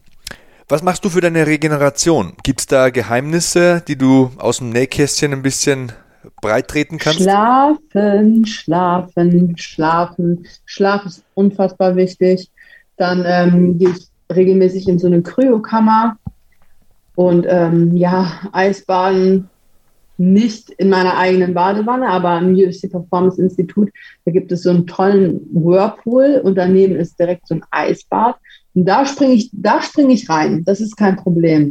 Aber mein Mann ist zum Beispiel so verrückt, der lässt sich hier eiskaltes Wasser in die Badewanne und dann geht der da rein. Und, nee, sorry, da, da, da, bei, bei bestem Wille auf gar keinen Fall. Nie im Leben. Ja, man sagt ja tatsächlich, dass äh, der Körper gewisse Abwehrkräfte nur entwickeln kann bei Minustemperaturen. Und es gibt ja Wim Hof und äh, diverse Buchautoren ja. und äh, Fitnesspäpste und Päpstinnen, die das äh, ja auch äh, in der Literatur verewigt haben. Ähm, du hast aber was ganz anderes gesagt in dem Satz. UFC Performance Institute und da haben sofort die roten Flaggen bei mir geschwenkt. Du willst ja nach Las Vegas gehen, du willst in die Staaten. Wann ist es denn jetzt endlich soweit? Ja, ich will nach Las Vegas und ich will in die Staaten, alles oder nichts. Und ich hoffe, dass ich nächste Woche im Flugzeug sitze. Also Flüge sind gebucht. Ich äh, verkaufe gerade mein gesamtes Mobiliar. Mein Auto ist auch schon verkauft. Äh, und ich setze jetzt alles auf eine Karte, wie gesagt. Ne? Habe ich ja schon ganz am Anfang gesagt, ich bin eine hundertprozentige. Und für mich ist das so eine Jetzt oder nichts, jetzt alles oder nichts Entscheidung. Ich gehe. Ich gehe in die USA und ich äh, möchte da auf. Ich denke einfach, dass es wichtig ist, auf der professionellen Ebene mit den besten Leuten zu trainieren und mit den besten, um, um sich mit den Besten messen zu können. Und deshalb gehe ich in die Staaten. Ja, das ist der Masterplan. In welches Camp wirst du gehen? Äh, ich gehe zu Extrem Couture. Okay.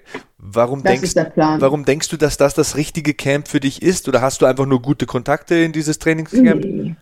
Also Kontakte sind zwar immer wichtig, aber für mich ist wichtig, wer ist der Coach, wie erfolgreich ist dieses Team und wer sind meine Teamkollegen. Ja, du kannst jetzt auch nach Stanford MMA gehen, aber was, was soll ich da als 57 Kilo Frau mit 80 Kilo Männern?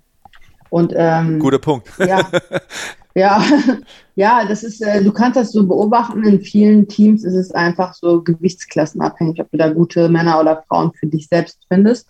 Und für mich war halt ein ausschlaggebender Punkt, ich möchte viele Leute in meiner Gewichtsklasse haben und vorzugsweise möchte ich gerne mit Frauen trainieren und das kann mir Extrem Couture einfach bieten. Die haben richtig gute Coaches, die sind teilweise für die Coaches des Jahres nominiert. Und fünf Kilometer entfernt ist das UFC Performance Institut, was nochmal ähm, ein ausschlaggebender Grund ist, warum ich mich dafür entscheide, weil da steht dir als UFC-Athlet, ähm, da stehen dir Türe und Tore offen und du kannst die neuesten wissenschaftlichen Methoden benutzen, um deinen Körper auf ein komplett anderes Level zu bringen. Das stellt UFC ihren Athleten kostenlos zur Verfügung. Du kannst ähm, auch die ganzen physiotherapeutischen Einheiten in Anspruch nehmen. Das heißt, da stehen Therapeuten zur Verfügung, die ich kostenfrei nutzen darf. Was mein Essen angeht, meine Ernährungspläne werden dort umgesetzt. Und das ist natürlich ähm, ein Traum für jeden Profisportler. Unser Sport ist halt leider in Deutschland noch sehr, sehr klein und ähm, da, da fehlen einfach die Mittel, muss ich ganz ehrlich traurigerweise zugestehen. Ich würde total gerne in Deutschland bleiben und mich hier vorbereiten und so weiter und so fort. Aber das ist einfach zum jetzigen Zeitpunkt nicht möglich. Was steht als nächstes an bei dir? Wann findet der nächste Kampf statt? Gibt es schon einen Termin? Ja, die Leute im Dorf munkeln. Also wir haben auf jeden Fall. Wie du das sagst, wie ja? genüsslich. Ich, äh, du weißt das selber, ich darf noch nicht darüber sprechen offiziell, aber ihr dürft euch freuen und ihr solltet mich im ersten Quartal von 2022 auf jeden Fall wieder die Fäuste schwingen sehen können. Ja. Sehr gut, sehr gut, das freut mich. Wo kann dich unsere Hörerschaft finden und äh, wie kann man dich unterstützen? Ähm, ihr findet mich auf Instagram, wenn ihr nach dem Monster sucht, Mandy Böhm oder Mandy Monster MMA, um genau zu sein. Ja, und ihr könnt mich mit euren Likes, Kommentaren und Interaktionen in meinen Stories unterstützen. Und ja, ich bin für jeden jederzeit erreichbar über meine Social Media Kanäle. Instagram nutze ich aber ehrlich gesagt am meisten. Sehr, sehr gut, dann wissen wir das auch. Ähm, Mandy, dann danke ich dir fürs Interview. Bleib gesund, genieß die Feiertage und äh, dann wünsche ich dir jetzt schon mal ein erfolgreiches Jahr 2022. Bis bald. Super, ich danke dir für das tolle Gespräch. Ich wünsche dir und allen Zuhörern und Zuhörerinnen schöne Feiertage und einen guten Rutsch ins neue Jahr. Bleibt stabil.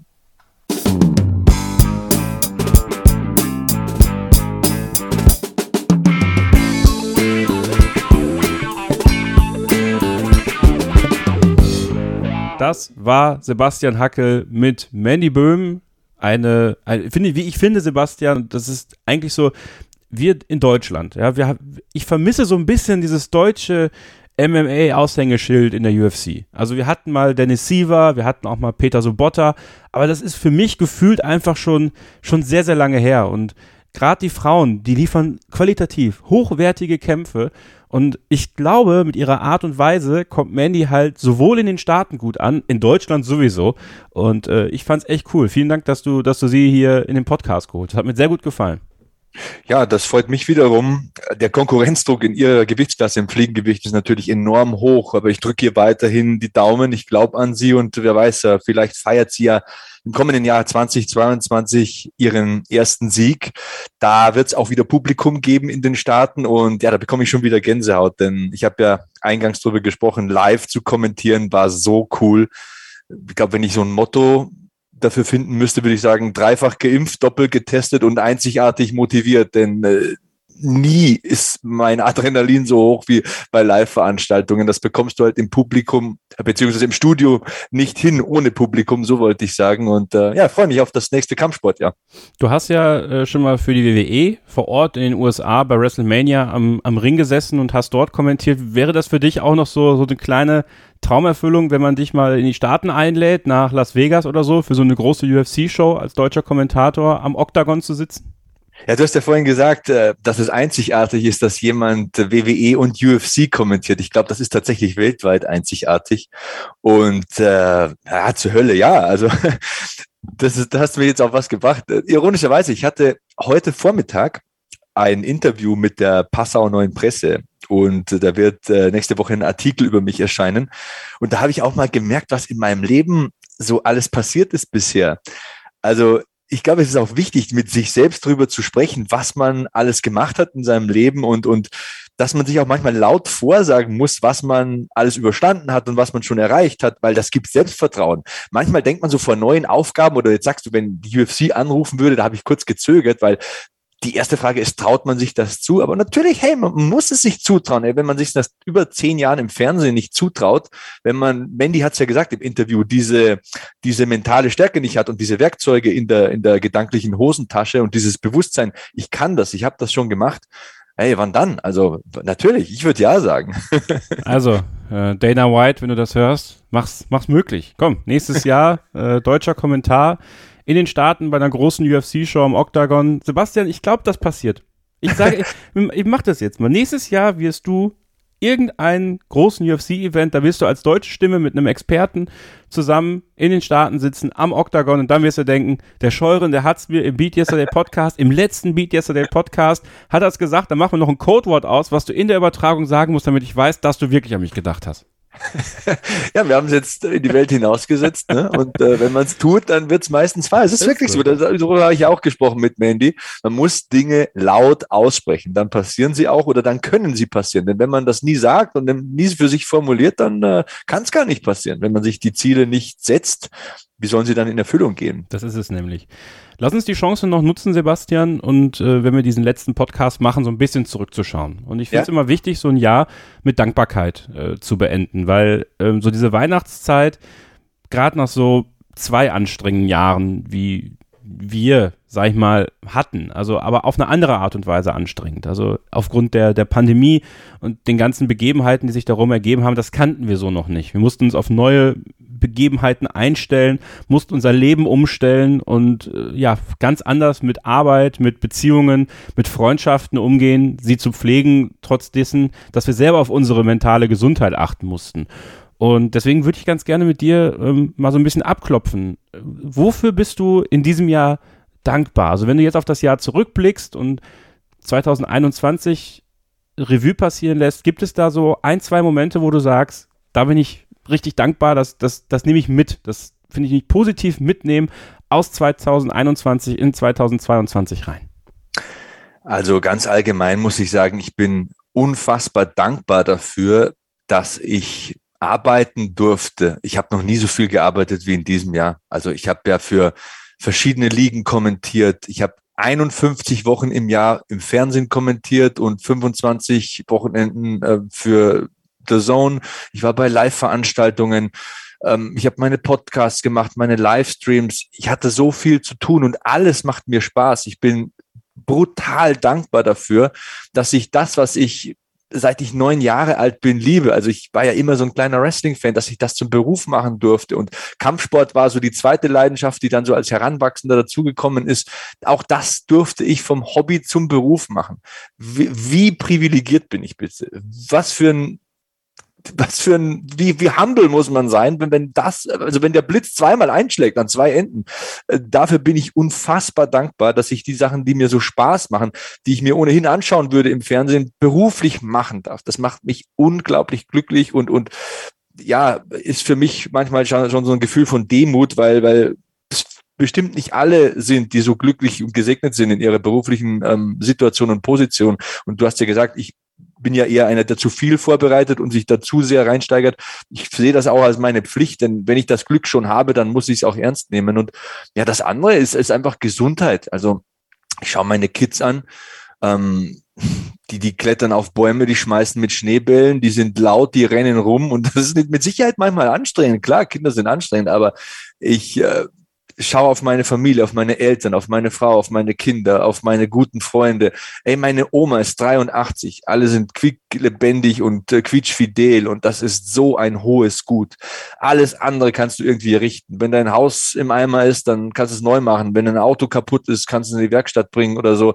Ähm, das ist alles, das sind kompensierbare Dinge. Aber wenn du nicht gesund bist, dann äh, gestalten sich viele Dinge schon viel schwerer und dafür bin ich un, unglaublich dankbar. Das kann ich gar nicht in Worte fassen. Also da, ja, da zieht sich fast ein bisschen zusammen, weil auch da geht's vielen nicht so gut. Ähm, natürlich macht man was dafür. Na, natürlich ernährt man sich gesund und macht Sport und versucht zu schlafen und ja, trinkt keinen Alkohol, ich auch nicht okay, aber endlos und endgültig hat man es dann doch nie in der Hand und man muss es trotzdem wertschätzen, weil vielen geht es eben nicht so gut und deswegen hat man die Pflicht, dann was aus seinem Leben zu machen, finde ich, und andere positiv zu berühren und zu beeinflussen. Und wenn es nur dieser Podcast ist, wenn jetzt einer im Auto fährt, oder auf dem Fahrrad oder im Fitnessstudio sich befindet und den Podcast hört und ein, zwei Learnings mitnimmt und eine gute Zeit hat, hey, dann ist das mein Anliegen, andere positiv berühren zu können, weil ich gesund bin und weil ich meine Hobbys zum Beruf machen darf. Ich glaube, so, wenn ich es runterbrechen müsste, wäre das so meine Formulierung, für was ich dankbar bin. Wie ja. sieht es bei dir aus? Bei mir ist es ähnlich. Also ich bin erstmal wirklich dankbar dafür, dass es mir gesundheitlich gut geht und dass es meinen Liebsten gesundheitlich gut geht, dass ähm, wir alle bislang gut durch die Pandemie durchgekommen sind. Ähm, ich habe es ja schon mal im Podcast erzählt, es hat, haben nicht alle geschafft. Ähm, Bekannte von mir, ein Bekannter 29, der hat es ja ähm, leider nicht überlebt. Und ähm, an den denke ich auch hin und wieder mal und, und ähm, glaube, dass es ganz wichtig ist, sich dann auch immer so ein bisschen ein bisschen daran zu erinnern, wie gut es einem dann, dann geht, wenn man gesund ist. Und ich bin natürlich extrem dankbar dafür, dass ich äh, meine Ausbildung abschließen konnte. Und das war für mich ein ganz, ganz großer Schritt. Äh, mit 30 tatsächlich diesen Abschluss in der Tasche zu haben. Ähm, mhm. Das kann man sich, glaube ich, gar nicht so wirklich vorstellen, wenn man, wenn man, wenn man so, so denkt, ah, ähm, ich mache ja auch sehr viel. Also ich mache sehr viele Podcasts, dann diese Livestreams äh, für fürs Motorsport Network Germany und sowas. Und dann, dann denken viele Leute, machst du das eigentlich beruflich? Und ich so, nee, ich, ich arbeite im Verlag und, und ich habe jetzt eine Ausbildung gemacht. Wie, du hast eine Ausbildung gemacht? Und das war halt, das war halt so, ich kann sagen, ja, ich habe nicht nur eine Ausbildung gemacht, ich habe sie abgeschlossen. In, in zwei Jahren. Ich wurde um ein Jahr verkürzt ähm, ich wurde übernommen von meinem Verlag und, und darüber bin ich auch sehr froh. Ich bin auch sehr dankbar, dass ich diese Sicherheit jetzt genießen kann, mit, mit ehrlicher, für mich wirklich harter Arbeit, ähm, da einen guten Lohn zu bekommen, meine Schulden abbezahlen zu können, die sich durchs Studium leider sehr aufgetürmt haben, aber zu wissen, es geht voran. Und genau das, was die letzten Jahre gefehlt hat, nämlich auch so ein bisschen diese finanzielle Sicherheit, die dann wieder für mentale Sicherheit sorgt, es geht nicht immer um Geld, aber gerade wenn man wirklich viele, viele Schulden hat, die man abbezahlen muss, ist es wichtig, so zu wissen, man muss am Ende des Monats nicht noch Freunde fragen, ob sie einem Geld leihen können, äh, weil man sich schämt, seine Eltern zu fragen. So. Und ähm, damit umzugehen, meine Therapie, äh, die, die immer weitergeht, mich selber besser kennenzulernen und und einfach zu verstehen, wie ich ticke. Ähm, und ich bin auch dankbar dafür, neue Sachen machen zu dürfen. Also ich bin immer noch total dankbar dafür, diesen Podcast mit dir machen zu können, weil, weil er mich Monat für Monat erstens äh, dazu bringt, mit dir zu sprechen, weil ich das wichtig finde. Es ist ja auch immer so ein bisschen so Gequatsche unter Freunden hier. Schuhe fix nenne ich das, ne? Mit ja. und Hacke. und ähm, aber auch, auch diese, diese Geschichte, dass ich jetzt mehr äh, bei diesem Motorsport Network Germany mitmachen darf, diese Livestreams da moderieren darf, dass man mir das Vertrauen schenkt, dass man mir die Kompetenz zuspricht, das machen zu dürfen und dass ich damit auch den nächsten Schritt gehen kann in, in meine berufliche Zukunft, da wo es irgendwann hingehen soll. Und dafür bin ich unglaublich dankbar. Es war ein sehr ereignisreiches Jahr mit, mit, mit, ja, auch mit Tiefen. Auch Tiefen waren dabei. Aber aus diesen Tiefen achtsam rauszukommen, das war Ganz, ganz wichtig und ich freue mich auf 2022, wirklich. Also nicht nur, weil, weil es vielleicht wieder möglich ist, mehr mit Freunden zu machen oder Events zu besuchen oder sowas, sondern weil ich weiß, dass der, der nächste Schritt steht an. Und irgendwas wird 2022 passieren, was positiv ist und was, was uns alle mitnimmt. Äh, egal, also das, das muss nicht das große Ganze sein, sondern jeder von euch da draußen, jeder von euch ganz einzeln. Ich würde euch einfach mal bitten, nehmt euch einen Zettel. Nehmt euch einen Zettel Schreibt euch ein, zwei, drei Sachen auf, für die ihr dankbar seid. Faltet diesen Zettel, legt ihn weg, schlaft wegen meiner mal eine Nacht mit dem Zettel unter dem Kissen drauf, damit ihr das wirklich, wirklich in euch aufnehmt. Und dann setzt ihr euch nicht nur Ziele, sondern auch den positiven Schritt Richtung 2022. Ihr macht den positiven Schritt ins neue Jahr. Ihr sagt nicht, wie traurig es ist, dass ihr jetzt vielleicht nicht die große Silvesterparty feiern könnt mit, ihren, mit euren Freunden, sondern ihr sagt, ich gehe positiv ins Jahr 2022 rein. Ich versuche das Jahr 2021 positiv ausklingen zu lassen, um positiv ins neue Jahr zu gehen. Und das setzt schon das Mindset für ein wirklich tolles neues Jahr 2022. Ich habe richtig Bock, Sebastian. Man merkt das vielleicht. Ich rede heute sehr viel, ne? aber ich habe richtig Bock. Du fühle ich total und und und ähm, weiß ich sehr zu schätzen, was du sagst und ähm, ich unterstreiche das auch alles total mit einem dicken fetten Marker sogar, denn ja, was du über Corona sagst. Ich meine, die Frau meines Bruders kommt aus Brasilien und die hat halt in ihrem Heimatland zum Beispiel fünf Angehörige verloren durch diese Krankheit. Und ich muss für meinen Teil sagen, ja, es hat auch Leute erwischt in meinem Bekanntenkreis, aber keine schweren Verläufe. Und hey, ihr könnt es nicht sehen, aber ich klopfe auf Holz.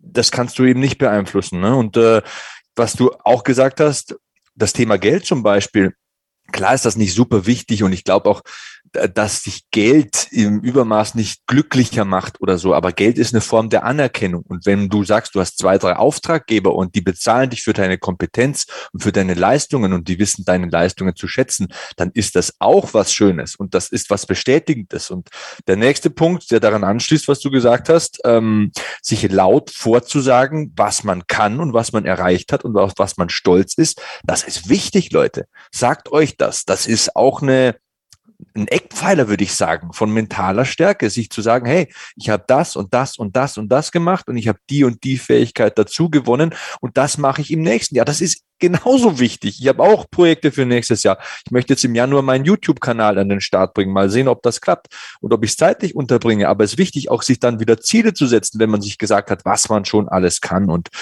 ähm, ja, also Word würde, würde jetzt ein Rapper sagen, was du gesagt hast. Ne? Also das waren absolut äh, richtige Worte und wichtige Worte und hey, ähm, ich gehe jetzt ins Training, weil das hat mich jetzt echt motiviert, was du gesagt hast. Äh, reinpowern ins nächste Jahr. Ne? So, und äh, wir empfehlen euch natürlich noch im Archiv herumzustöbern. Wir haben in diesem Jahr viele, viele tolle Gäste gehabt, die ihre Geschichten erzählt haben. Dieses Archiv findet ihr auf beatyesterday.org, unserem Lifestyle-Magazin, Sebastian. Da gibt's natürlich auch immer nützliche Tipps, Ratschläge, Hinweise zu Sport, Ernährung, Fitness und positivem Lifestyle. Und äh, da lohnt sich das Reinschauen, finde ich. Zumindest einmal die Woche muss man reinschauen. Auf jeden Fall. Ihr könnt uns auch gerne in den sozialen Medien kontaktieren. Ich bin at Sebastian Hackel bei Twitter oder Instagram. Kevin ist at Kevin-Scheuren bei Twitter als Weihnachtsgeschenk akzeptieren wir natürlich gerne eine Fünf-Sterne-Bewertung auf Apple Podcast. Ne? Da sagen wir nicht nein. Und wenn ich so aufs Jahr zurückschaue, so als letzten Punkt, wie du es gesagt hast, meine Lieblingsgäste hier im Podcast waren Kasim Edebali und Mandy Böhm. Mandy habt ihr heute gehört. Kasim könnte natürlich, wie Kevin richtig sagt, im Podcast-Archiv kostenlos hören. Also das ist auch ein Quell der positiven Energie gewesen, der mich sehr inspiriert hat und mit dem ich im regen Austausch stehe. Mein Lieblingsthema, wenn ich so spekuliere, war, glaube ich, das Core-Training mit Wolfgang Unsold, aber da könnt ihr euch auch selbst davon überzeugen. War ein gutes Jahr 2021. 2021 und jetzt sag's ich laut, jetzt setze ich das Ganze in die Welt. 2022 wird noch besser gehen. Das ist es nämlich. Ich fand alle Themen gut, ich fand alle Gäste gut. Ich hoffe, ihr auch. Und äh, wir finden euch gut. Vielen Dank, dass ihr uns dieses Jahr die Treue gehalten habt hier beim Beat Yesterday Podcast. Wir starten 2022 kraftvoll rein. Schauspieler und Autor Markus Ertelt wird hier zu Gast sein, der sein Buch 365 Tage Fitness rausbringen wird, um euch fit fürs neue Jahr zu machen, um euch zu motivieren. Und genau das machen wir nächstes Jahr auch weiter. In diesem Sinne wünschen wir euch von Herzen schöne Feiertage, egal wie ihr sie feiert. Kommt gut ins neue Jahr 2022. Bleibt gesund, passt aufeinander auf. Stay positive. Nee, warte mal. Wie geht das nochmal? Stay hungry. Stay positive and beat yesterday. Wird Zeit für Jahresende.